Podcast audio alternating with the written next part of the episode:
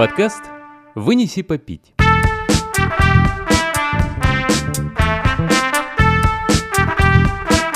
Вынеси попить. Всем привет, это подкаст «Вынеси попить». У микрофона Евгений Новоселов и Антон Грязнов. Здравствуйте.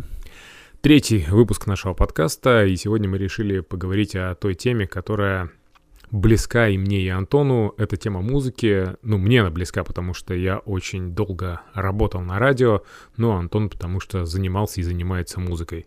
Да, действительно, музыка близка нам. Я до сих пор занимаюсь музыкой, я музыкант. И вот, кстати, к сегодняшнему подкасту я вот, честно признаюсь, не приготовил ни одной истории, но я надеюсь, как с криминалом они у меня будут всплывать флешбэками. Поэтому давай, Жень, я знаю, ты у нас всегда готовишься, начинай. Да, я подготовился, и по новой традиции у меня снова три истории. Первая история про то, как во мне уживалась, в одном человеке уживалась любовь к шансону и року. Вторая история про то, как я влюбился в группу Агата Кристи. И третья история про то, как я устроился работать на радио.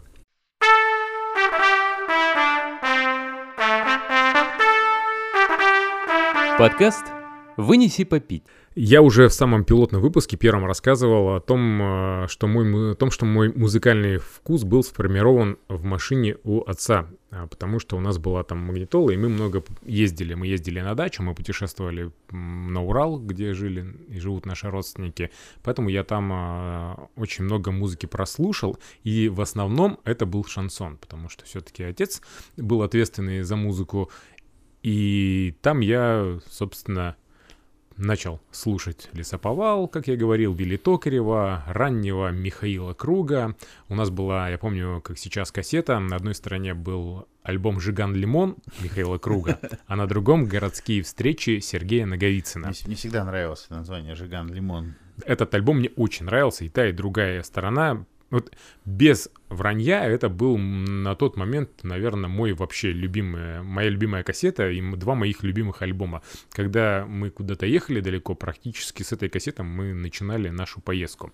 Песенки были там достаточно бодрые, что для шансона и свойственно, и не свойственно, но прям мне всегда нравилось. И вот тогда любовь к шансону, наверное, сформировалась, и я в компании своих друзей, наверное, был одним из тех, у кого обширная фонотека была. У меня, наверное, дома было около 100, наверное, кассет шансона. И я сначала вот слушал тех исполнителей, что знал из машины, потом покупались какие-то сборники, а на сборниках там 20 человек, и ты уже выбираешь, какой тебе нравится больше, какой меньше, покупаешь потом эти альбомы, и у меня, в общем, наверное, не знаю, одна из самых обширных фанатек шансона вообще в Тобольске была на тот момент. Я тебя с новой стороны узнаю, вот. Никогда не подумал бы, что такой фанат шансона. Да. И мы, получается, начали общаться в какой-то момент, это был 8-й, по-моему, класс, у нас была компания друзей, одноклассников, я, Гоша и два Сергея, трое из нас слушали шансон, а один, Сережа, он шансон никак не слушал, он был таким, как это принято табл называть, нефором, скажем так. Он любил рок, и тяжелый рок, и металл, то есть, но мы общались вместе, и у него была, что самое важное для нас в тот момент, у него была пустая квартира. То есть родители жили в деревне, а он жил в городе. То есть в 8 классе у вас есть квартира, где можно вечерами собираться. Разумеется, мы собирались у него, но он ни в какую не слушал шансон, и надо было как-то идти на компромиссы. У меня сейчас есть такой товарищ, мы тоже у него собираемся, и это пытка музыкой у него дома происходит. Но я представляю примерно, что это за товарищ такой. Вот, и он, как хороший психолог, нашел выход из положения, он нас начал подсаживать на русский рок, на такой легонький там Чиж, ДДТ, Наутилус Помпилиус, и нам понравилось. И мы к нему приходили и слушали уже вот русский рок. Потом пошло-поехало, уже дальше появлялись исполнители. Я помню, я влюбился в группу «Крематорий» у него. Прям вот Крематорий мне очень нравился. Я, кстати, вот перед этим подкастом переслушал альбом Крематория, вот этот старый, который, где маленькая девочка. Катманду, наверное, да? Нет, Катманду позже появилась, в начале 2000-х. А это вот сексуальная кошка, маленькая девочка со взглядом волчицы, вот все вот эти песни. Ну, я вот отдельное что-то слышал, но, честно говоря, так вот сильно эту группу не увлекался никогда. Вот, а мы, собственно, начали благодаря ему, и тогда у меня фонотека начала разбавляться. То есть к шансону начал добавляться еще параллельно русский рок. И так продолжалось до конца 9 класса, когда нас из гимназии... Ну, я предпочитаю это называть «мы сами ушли». Нас не выгнали, мы поняли, что это не наше это место, надо уходить. Да, и мы с Серегой, вот не которого квартира была... Я из военного училища также ушел. Да, многие так предпочитают это так называть. И мы вот с Серегой ушли из гимназии, а тут Сергей, у которого была квартира, и Гоша, они остались, но их еще по разным классам не развели. Получается, что мы как-то перестали так этой компанией общаться. Ну, потому что уже нас меньше стало что связывать. Плюс как раз Сережа, он, как я уже сказал, был одним из первых тобольских нефоров. И мы это не могли принять на тот момент, потому что мы все-таки шансон больше слушали. А он, чтобы ты понимал, у него была шуба, и он на шубе нарисовал себе значок анархии большим мелом. И так ходил по городу. Для 95-96 года это было очень смело, я тебе скажу, в Тобольске. Его это вообще никак не трогало. И вот он больше ушел вот в эту тусовку, начал общаться с теми, кто разделяет его музыкальные пристрастия, а мы как-то отошли в другую сторону. Но зерно любви к року он тогда в нас посеял, и у меня это все взошло. Еще больше полюбил русский рок, когда в Тобольске появилось наше радио. Здесь вообще сошлось две... Я помню этот момент, это прям было что-то... Причем, если мне не изменяет память, вначале было русское радио в Тобольске. Да. И вот это там Киркоров, все такое, а потом наши. И я вот на самом деле тогда в роке не особо понимал, но меня так удивило, что есть другая музыка. И я еще даже не думал, что это рок. Ну просто наши. А потом кто-то мне сказал, что наше радио — это рок. Я такой, что? С чего вдруг-то? Но вот наше радио мне зашло больше. Да, вот и оно появилось, и тут два моих увлечения. Ну, то есть я хотел уже тогда работать на радио и любил слушать русский рок. И прям все, я слушал наше радио, ну, практически круглосуточно, и фонотека еще больше разбавлялась, и еще больше добавлялась групп уже роковых. В общем, вот это все 50/50 у меня было ровно до того момента, как не случилась история, про которую я рассказывал в выпуске про криминал. Когда одного друга убили, а второй пропал. И вот тогда вся эта блатная романтика, назовем ее так, она мне вообще просто опостылила. Я от этого резко просто отошел. Я перестал слушать шансон, я перестал одеваться... Как шансон. Как в шансоновском стиле. Шансон. С французским таким. С французским пролетом. Эти восьмиклиночка, это я в стиле шансон. Я отрастил себе волосы. Это сейчас я лысый, потому что возраст уже, а тогда мы просто брились под 0,3, потому что это... Так все делали в Тобольске. И, в общем, я не практически, а полностью перестал слушать шансон. То есть, но потом, спустя там какое-то время, я к родителям приходил, и вот эта фонотека огроменная, она до сих пор, по-моему, там лежит.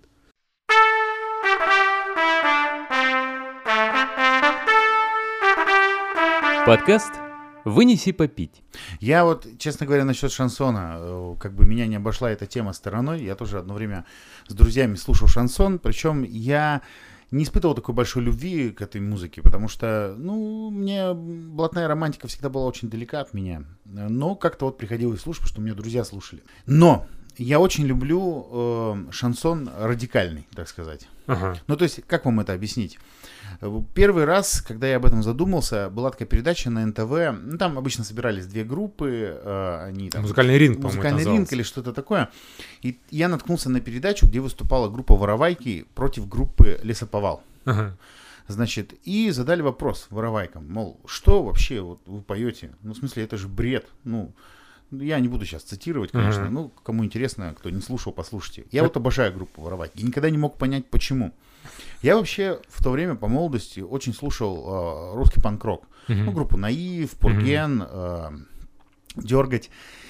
И продюсер группы «Воровайки» сказал, вот, говорит, представьте, говорит, существует русский рок, но есть русский панк-рок или панк-рок. Это крайняя степень металла, крайняя степень рок-музыки. Так и в шансоне. Воровайки — это панк шансона. Панк-шансон. То есть это крайность, это максимально, значит... Ну, это стёбные же тексты, на самом деле. По факту, да, конечно. Стёбные, но никто в жизни же так не разговаривает. Хотя, кто его знает, может быть, есть такие люди. У меня в машине, кстати, был диск «Вороваек». И «Воровайки», да, я слушал, кстати, «Вороваек». Я с удовольствием переслушиваю сейчас, честно. Ты знаешь, я сейчас вспоминаю просто... Я же, когда в Тюмень переехал жить, я устроился работать на радио «Шансон». И здесь мои познания, ой, как пригодились.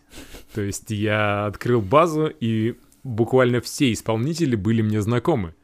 Какие-то, конечно, новые, которые появились там в начале 2000-х, я, может, не знал, но вот всех старых я знал идеально. Ну, а вот недавно, кстати, я решил для себя открыть группу «Лесоповал». Ну, не знаю зачем, никогда у меня тяги к этой группе не было, но я отключил концерт. Честно говоря, я так дома находился в привеселенном состоянии, скажем так, пришел после прогулки с друзьями. На подъеме, так сказать, был и решил посмотреть «Лесоповал». Ну, о чем вообще поют? Ведь, мы все знаем, большинство, кроме «Лесоповала», ограничивается песней «Белый лебедь». Да. Но когда я послушал песню, я не помню, как она называется, но слова там такие были. «Царь Горох воровал, царь Иван воровал, а за жопу у меня да на лесоповал». Вот я как это услышал, все, это вот оно. Ну, короче, я люблю пожестче вот такие вот моменты. Ой, я расскажу одну историю про группу «Лесоповал». Она, к сожалению или к счастью, не относится к 90-м годам, но это, опять же, меня коснулось. Я когда приехал в Тюмень и устроился работать на радио «Шансон» первое, был ведущий, который уволился до меня. То есть меня взяли на его место. Потом, спустя годы, я узнал, что его посадили за наркотики на 8 или на 10 лет, я сейчас не помню. И там есть такой конкурс, называется «Калина красная». Он этот конкурс выиграл, и сейчас он солист группы «Лесоповал» нынешнего состава. Офигеть. Вот такая история. Ну, он молодой такой, я смотрю. Я просто смотрю, вот, мне нравится старый состав, честно. Ну, разумеется, да, все равно. А у нас есть другой вариант, значит, был. У нас был парень, значит, занимался в рок-клубе. Ну, и что-то там нарушил он, я уже не помню. Почему? Ну, его тоже посадили. Ну, причем по такой, по нормальной статье. И он выиграл тоже конкурс «Калина красная» среди заключенных. Его досрочно освободили, потому что там одно из участников... Ну, как бы приз. Приз, да. Приз — это сколько там списывается с срока, значит, вот. Ну, что ты думаешь? Он вышел и опять сел. Ну, и опять примерно по той же статье. Не получилось у него вырваться. Не всем «Калина красная» дает путевку в жизнь.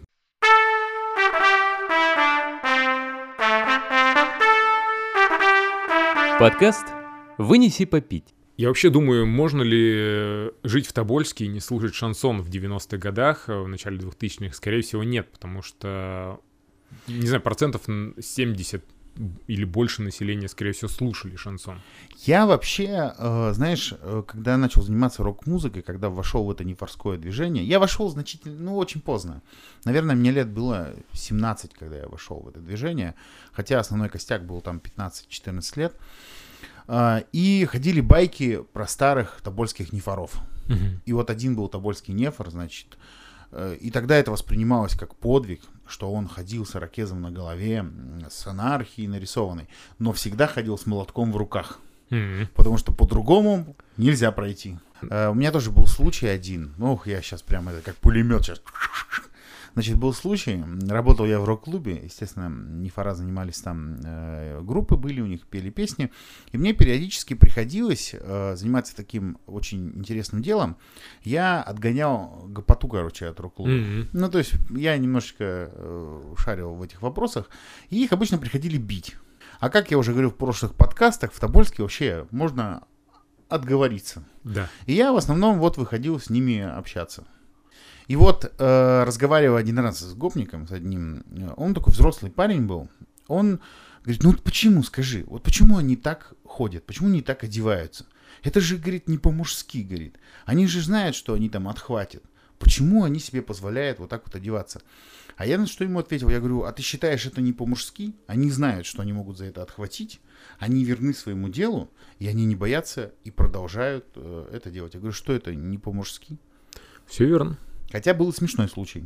Давай. Значит, представляешь, вечер, как идет репетиция обыкновенная, мы выходим на улицу с товарищем воздухом подышать.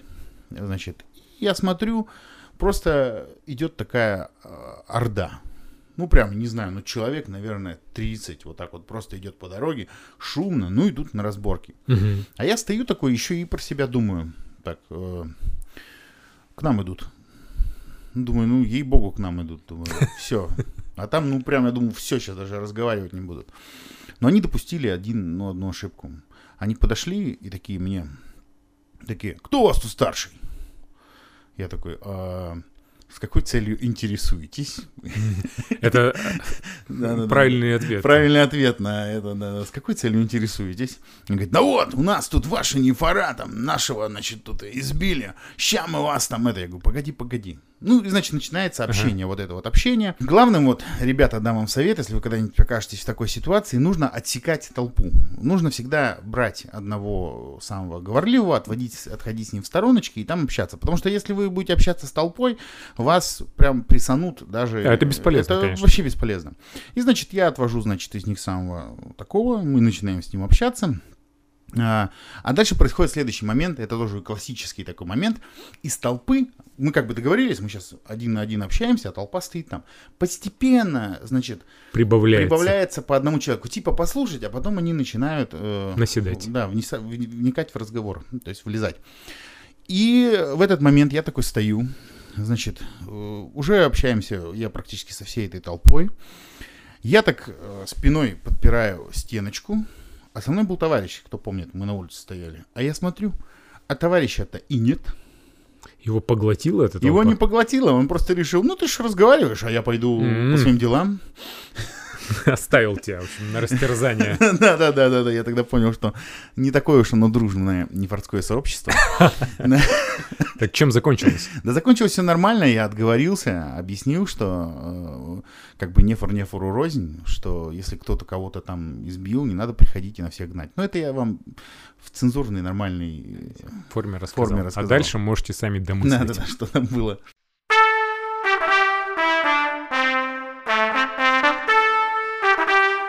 Подкаст «Вынеси попить».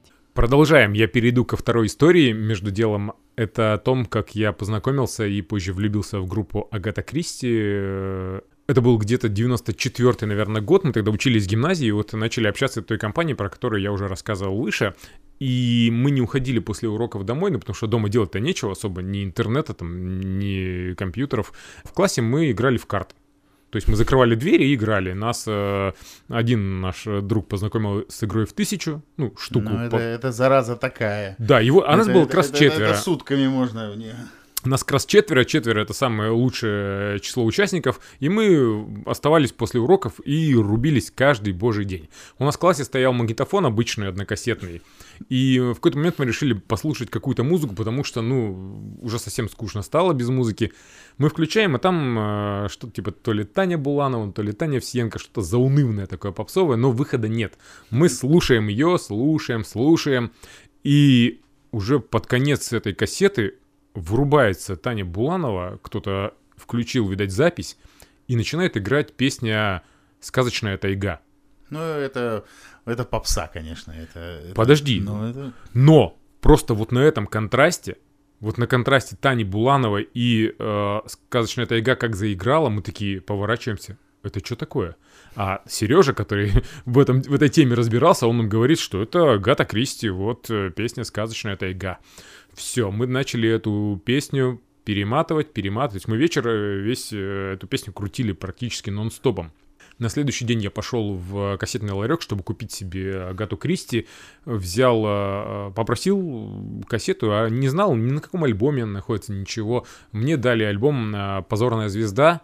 Там такая шикарная черная обложка с красной звездой посередине. Я принес ее домой, начал слушать и понимаю, что нет там этой песни.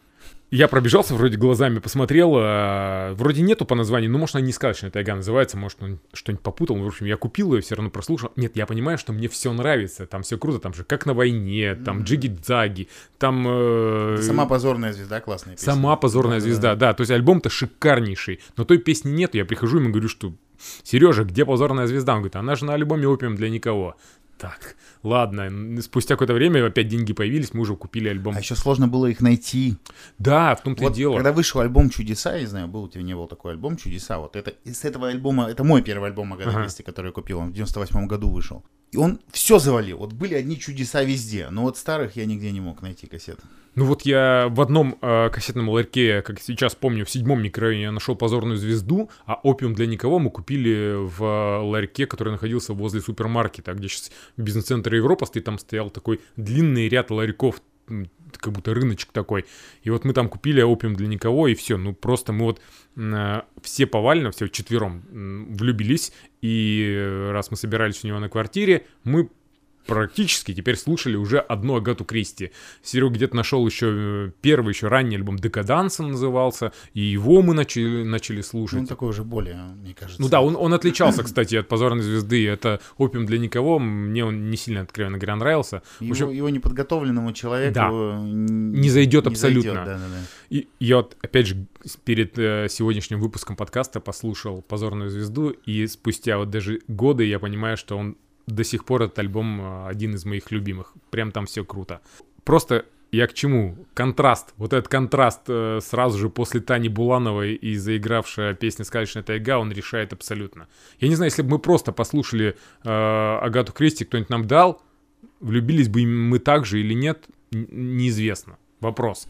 Но вот этот контраст, я думаю, сыграл решающую роль. Не, ну я вот Агату Кристи, тоже у меня был период, когда я ее слушал, прям заслушивался. Я, конечно, вот честно сказать, я в тот момент не вникал в альбомы, не вникал в песни. У меня, честно говоря, на тот момент не сильно много денег было, чтобы покупать альбомы. Вот у меня там появлялось, и это прям, это был праздник.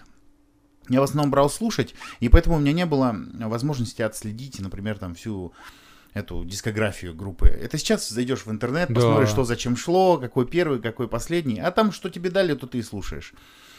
И вот Агату Кристи я в 99-м году, вот у меня основной был пик, я слушал эту группу, и у меня был товарищ, я жил тогда в городе Ирбите, значит, это Свердловской области, и мы вот с ним вот прям днями напролет слушали вот все подряд, все. Я помню, мне, вот, знаешь, самая моя любимая песня была, странно, конечно, я сейчас ее переслушиваю, но она мне не нравится. Это песня «Собачье сердце». Не знаю, слышал ты такую? Агата Кристи? Агата Кристи. Но она такая коротенькая, там меньше минуты идет. Но она мне так нравилась почему-то. А сейчас слушаю чушь. Не очень. Не очень. Но у меня такая любовь была к группе «Сектор газа».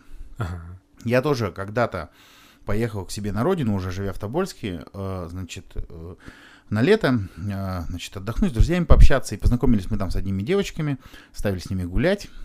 И вот они слушали группу «Сектор газа». И они... То есть меня до этого сестра слушала, и я как-то уже прислушивался. Ты рассказывал, да, рассказывал. Но вот именно тогда я понял, что я буду слушать эту группу.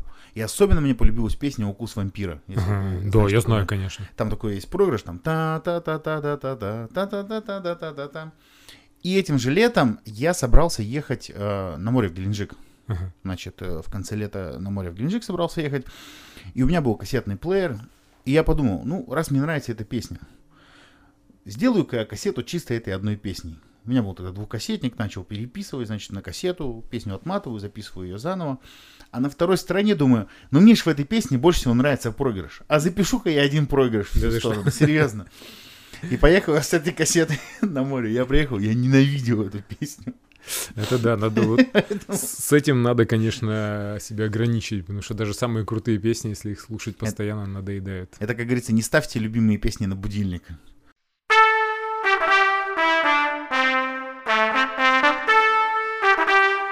Подкаст «Вынеси попить». Третья история, которую я уже анонсировал, это история про то, как я устроился работать на радио, но немногие знают, даже мои друзья и коллеги, что я не с первого раза попал на радио, я с третьего только раза там оказался. я уже полюбил на тот момент радио, я уже хотел работать на радио. Я слушал сутки напролет русское радио, которое сначала появилось, но меня там не столько музыка интересовала, сколько как вели эфиры ведущие, диджеи. Я знал вообще всех диджеев русского радио на тот момент, даже тех, кто работал там в воскресенье ночью, например. Ну там Фоменко на тот момент прям вот. Это еще до фоменковской эры было, да. Это 99-й год получается, я знал всех ведущих абсолютно. И тоже вот мне это нравилось, я хотел этим заниматься, но вообще я понятия не имел, как к этому поступиться. В 2000 году я поехал в Санкт-Петербург, мы с другом поехали в Санкт-Петербург, а там на Невском проспекте раньше была радиостанция, которая находилась за большим панорамным окном. То есть ты вот идешь по Невскому проспекту, и ты видишь, как работает ведущий. И на улицу выведена колонка, чтобы еще и звук было слышно. И я, когда это увидел, я встал, и я просто вот так стоял и смотрел, как он работает очень долго.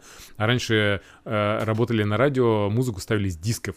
То есть ему надо какую-то песню, он встает, берет диск из большой этой фонотеки, вставляет его, там находит песню, и так получается весь эфир он брал диски, ставил разные песни. Это ничего. Я, когда начинал работать звукооператором, я на кассетах включал, знаешь, там фанфары, там песни, то есть ты сидишь и в режиме реального времени там помнишь, что значит там на такой-то минуте там отмотал, короче. Подгадал, включил, да. В общем, я вернулся в Тобольск, и я понял, что надо попасть. А радио-то в Тобольске было уже. Было русское радио, потом вот как раз наше радио появилось. Я такой... Потом это Красная Армия стрёмная. Вот. И как раз появился первый кастинг на... Я тогда не знал, что это кастинг на Красную Армию, просто где-то было объявление «Приходите, собственно, на кастинг». Я пришел, он был в 12-й школе, народу было достаточно много... Подожди. Красная армия не в смысле вооруженные силы. Радиостанция была Красная армия. Да. Меня сейчас обвинять, что я сказал, что Красная армия стрёмная. Это радио стрёмное было. Радиостанция Красная армия. Почему она стрёмная, надо сразу пояснить, потому что Красная армия сменила наше радио. Да, это ненавидели все. Да, те, кто слушал наше радио, и получается просто формат рок сменили на все подряд. То, что абсолютно... На все подряд, то есть нету рока, короче. Да, а рок там было минимум. Так вот, я пришел на кастинг, было очень много народу, нас разбили на какие-то подгруппы, и мы там заходили по одному. Там сидела такая комиссия, 3-4 человека. Сначала нужно было рассказать, почему ты хочешь работать на радио. Я как раз рассказал эту историю про Санкт-Петербург. А вторая, надо было прочитать отрывок из книги. Я начал читать, 2 или 3 раза запнулся, мне сказали, мол, спасибо. И когда потом девушка вышла и назвала фамилии, кто останется там, чтобы дальше пройти, меня там не оказалось. То есть меня прямо на первом же этапе отсеяли, да. В следующий раз это уже был кастинг на Радиоэкспресс. Я в отместку Красной Армии начал слушать Радиоэкспресс, местную радиостанцию. Там прозвучало тоже объявление «Приходите на кастинг». Я пришел, а там работал мой знакомый Сережа Сыров. Он меня увидел и сказал: «Хочешь работать?» Я говорю: «Ну да, пойдем запишемся». Мы записали мой голос. Он говорит, что сейчас новогодние праздники, ты... Пока за новогодние праздники почитай скороговорки всякие, и потом приходи после новогодних праздников еще раз записаться. Я попросил, чтобы мама мне... А у меня мама логопед, чтобы она мне из садика принесла книжку с скороговорками. Ну, не было же интернета, надо же было... Это читак. И я в новогодние праздники каждый день между алкогольными возлияниями читал скороговорки. В общем, я пришел после праздников опять на радиостанцию, меня записали, и Серега мне сказал, что в целом слушай хорошо. Я на планерке скажу про тебя начальству, и тебе перезвонят. Как вы понимаете, мне не перезвонили. Я, собственно... Это всегда так. Если говорят, мы вам перезвоним, скорее всего, вам не перезвонят. Я по этому поводу стараюсь поменьше решать через знакомых подобные дела. Потому что потом еще и разочаровываешься в знакомых. А я не через него же решал. Я даже не знал, что он там будет. Я просто пришел, я не к нему конкретно шел. Я просто пришел, и он меня увидел, что я захожу, и он... меня, собственно, начал водить. Поэтому я как раз и не пытался через знакомых пролезть, я решил все делать самостоятельно. В общем, я уже забросил эту мечту работать на радио на тот момент. После второго облома я решил, что, наверное, все-таки действительно это не мое. Я закончил институт в 2003 году и должен был уехать в Санкт-Петербург. У меня там жила сестра, собственно, было где жить. Я уже практически выбирал там себе работу. Но мне нужно было остаться в Тобольске до конца года, чтобы подготовить документы, и я не мог уехать. И мне надо было чем-то себя занимать, потому что я закончил институт, я не работаю, ну, смысл устраиваться на работу. А друзья все либо работают уже, либо еще до сих пор учатся, и мы, получается, как-то... Да, это такое. Я один, получается. Я сплю там до обеда, ничего не делаю, и мне это так дико надоело, откровенно говоря. У меня есть один знакомый, который так живет, и нормально. Да, но мне было не очень. Я решил, надо как-то что-то опять придумать себе до конца года. И в какой-то момент я получил знак свыше, назовем это так. Я именно так хочу считать. Мне надо было как-то утром вставать, а я раньше будильник ставил на музыкальном центре. То есть, когда начинает на определенное время наступает, он включается и играет какая-то музыка. Я включал как раз «Радиоэкспресс». Ну, мне надо было условно встать в 9 утра, но я знал, что в 9 утра будут новости. Просыпаться под новости, ну, сомнительная радость. Ни о чем. Поэтому я ставил где-то там без 5-9. В общем, когда будильник включился, он включился на объявлении: если ты хочешь работать на радио, приходи на кастинг. Я такой: наверное, это знак свыше. Бог любит троицу, пойду я третий раз. Пришел я третий раз на «Радиоэкспресс». Ну, на «Радиоэкспресс» второй, но вообще третий. Сначала я прошел анкетирование. Там было, надо было тест написать. Там вопросов 20. Такие вопросы не очень сложные, по крайней мере для меня. Там, кто такой Евгений Кафельников, там, должность, назовите Чубайса на тот момент. Там... Кафельников? А кто такой Евгений? Теннисист. Евгений. Ну понятно. В общем, там было 20, условно говоря, вопросов. Я ответил на 19. Один я не ответил на один вопрос. Я сейчас как помню, кто написал «Собор Парижской Богоматери». Хотя я знал, кто написал и читал «Собор Парижской». Кто написал? Виктор Гюго. Точно. Но я знал, я, конечно, знал. Вот. А я тоже на тот момент знал, но забыл. У меня вылетело из головы, и я так в анкете написал. Я, мол, читал, но не помню кто. Ну, в общем, женщина посмотрела на мою анкету и сказала: слушай, ну, круто. То ли до меня приходили все такие, которые не могли что-то там ответить. Ну, она посмотрела, 19 там из 20, очень круто. Если там сейчас голос твой не понравится, давай мы тебя куда-нибудь все равно возьмем. Там, это, наверное, самое обидное, когда голос твой не понравился, да? Да, я думаю, ну, не дай бог, сейчас голос мой не понравится и в третий раз. И, в общем, я зашел опять в студию, мне дали текст. Это, я как сейчас помню, была программа раньше такая «Дилижанс», где рассказывали историю со всего цвета. Помню, да. Люба Одинцова вела эту программу, и начинался этот текст так. Компания Мейтл, производитель кукол Барби, что-то там сделала. Я почему-то запомнил эту фразу. В общем, я прочитал этот текст без запинки, и мне сказали: ну все, теперь точно берем. То есть, и вот так, получается, я уже попал на радио, и вот я тут выхожу с радиостанции в тот момент и понимаю, что мне уезжать через, это был, получается, октябрь, через 3 месяца, условно говоря, в Питер жить, и тут мне предлагают работать. Я решил, ладно, я поработаю вот 3 месяца на радио. И затянуло, да? На кого-то опыта, может, там наберу еще в Питер приехать там. И затянуло, да. Когда пришло время уезжать, я подумал: блин, я еще не наработался. Ну, то есть мне стало так интересно, и я начал только в коллектив вливаться, меня начали только к эфиру подводить, что я начал выходить в эфир самостоятельно, и меня это все так затянуло. Я сказал: ладно, Питер подождет, отложим, и, как вы понимаете, в Питере я не уехал, а на радио отработал после этого 2 года. Это вообще, кстати, можно тему отдельной передачи сделать. Почему я не уехал в Питер? Каждый, наверное, хотел уезжать, у каждого есть своя удивительная история. Кстати, друзья, можно устроить небольшой интерактивчик. Напишите, почему вы не уехали жить в Питер. Или в Москву. Или в Москву, да. Большие города. Хочется еще рассказать одну коротенькую историю о том, как я попал работать на радио. Мы как-то сидели, и я сказал: Женя, а давай сделаем интернет-радио. Он говорит: а давай. И все, и мы так вот попали на радио. Да, только эта история уже из 2015 года. Уже из 2015 года. И радиостанция «Фрайрок» просуществовала 2 года. Да. И за эти 2 года в целом было неплохо. Были и слушатели, и группа ВКонтакте, вот где сейчас наш подкаст выходит, она оттуда же идет. И были заслуги, были даже победы на конкурсах. Да, мы выиграли 2 призовых места на конкурсе «Вместе радио». Но я думаю, вообще тема радио заслуживает отдельного подкаста. Да, я бы, честно говоря, у меня есть идея пригласить людей, которые стояли у истоков «Радиоэкспресс», тех, кто работал вместе со мной. И мне кажется, так как «Радиоэкспресс» в 2013 году прекратила свое существование, но многие еще эту радиостанцию помнят, мне кажется, людям будет интересно узнать, как это начиналось и как это все происходило, потому что баек из радийной жизни выше крыши. каком-нибудь втором сезоне будет такой бонус-выпуск. Ну, я очень хочу сделать, по крайней мере, это бонус-выпуск. Да мы сделаем, кто нас ограничивает? Мы сами все начальники.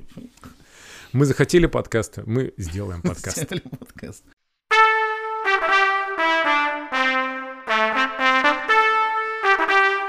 Подкаст «Вынеси попить». Я предлагаю, наверное, заканчивать тему про музыку, хотя, опять же, можно еще много говорить, но мы же хотим, чтобы все эти темы, которые мы с тобой проговариваем вдвоем в первом сезоне подкастов «Вынеси попить», они дальше продолжались с приглашением гостей. Ну, у нас уже есть, кстати, очень много интересных идей, в скором времени все это будет делаться. Да. Вообще, когда ты говоришь, в скором времени будет это делаться, это... Ты себе обрезаешь там сколько-то процентов. Путь к отступлению. Путь к отступлению, да. Нельзя. Но, по крайней мере, мы хотим пригласить вот кого-нибудь из нефорского сообщества, да, чтобы нам конкретно люди рассказали, как они в то время в Тобольске жили. Это очень интересно. Возможно, даже еще какого-то любителя шансона, кроме меня, у которого, может, фонотека еще больше была, чем моя.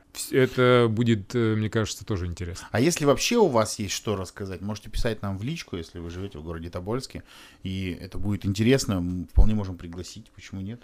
Да, конечно, пишите. Группа «Вынеси попить» во ВКонтакте. Можете нам оставлять сообщения либо Антону, либо мне, либо в сообщение группы писать. Мы обязательно что-нибудь, я думаю, придумаем. Ну и там есть еще небольшая кнопочка у нас в группе, там «Поддержите нас». Вот так. Да, нет, надо об этом говорить прямо и открыто. Чтобы мотивация наша делать подкаст не ослабевала, друзья, у нас в группе во ВКонтакте есть кнопка «Пожертвовать». Там, по-моему, минимальная, можно... 5 рублей. Или 10. Или 10 рублей. Ну, неважно. Хоть сколько. Так что, если вам не жалко 10, 50, 100, там 200 рублей, там уже один человек нам 300 рублей закинул. Мы прямо это удивлены, но спасибо большое, спасибо. Огромное спасибо. Так что, друзья, если вы тоже хотите нас поддержать, мы же знаем, что вы слушаете наши истории. Мне просто пишут знакомые и незнакомые люди в комментариях, что им интересно. Так что поддержите, нам будет приятно и мы будем дальше записывать эти подкасты. Все на этом. Очередной выпуск подкаста «Вынеси попить» завершен. Всем пока. До свидания.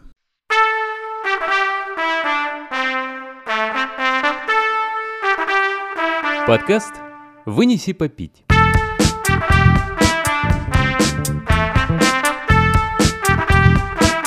Вынеси попить.